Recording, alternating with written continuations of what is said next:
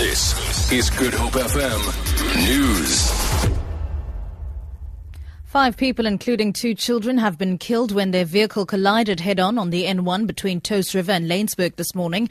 Two other people were injured and transported to a nearby hospital. Provincial Traffic Chief Kenny Africa.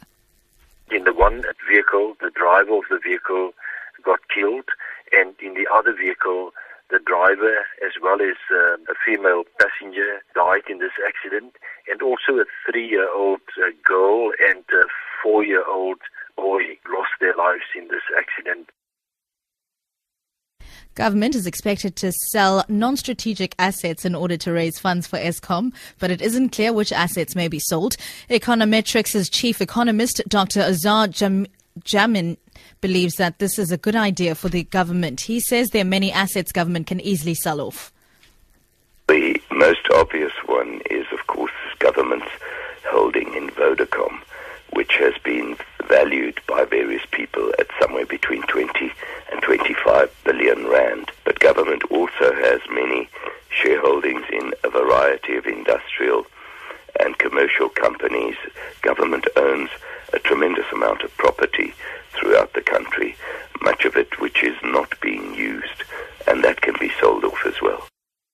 Clive Derby Lewis is expected to know today whether he'll be released on medical parole or not. Justice and Correctional Services Minister Michael Masutha was expected to make an announcement on whether to appeal the court's decision to release Derby Lewis on medical parole. The media briefing was cancelled without any reasons being advanced. Last week, the High Court in Pretoria ruled that Derby Lewis, who's serving time for the murder of SACP leader Chris Hani in 1993, be released on medical parole.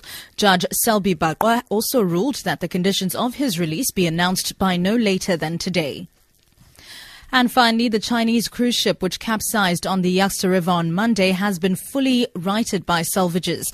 More than 400 people are thought to have died when the ship capsized in what could have been a freak storm. Just 14 of the 456 passengers and crew are known to have survived.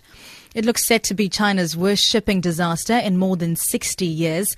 Authorities say the chance of finding more survivors are slim and that the focus has now been changed to recovering bodies from the ship's 150 cabins.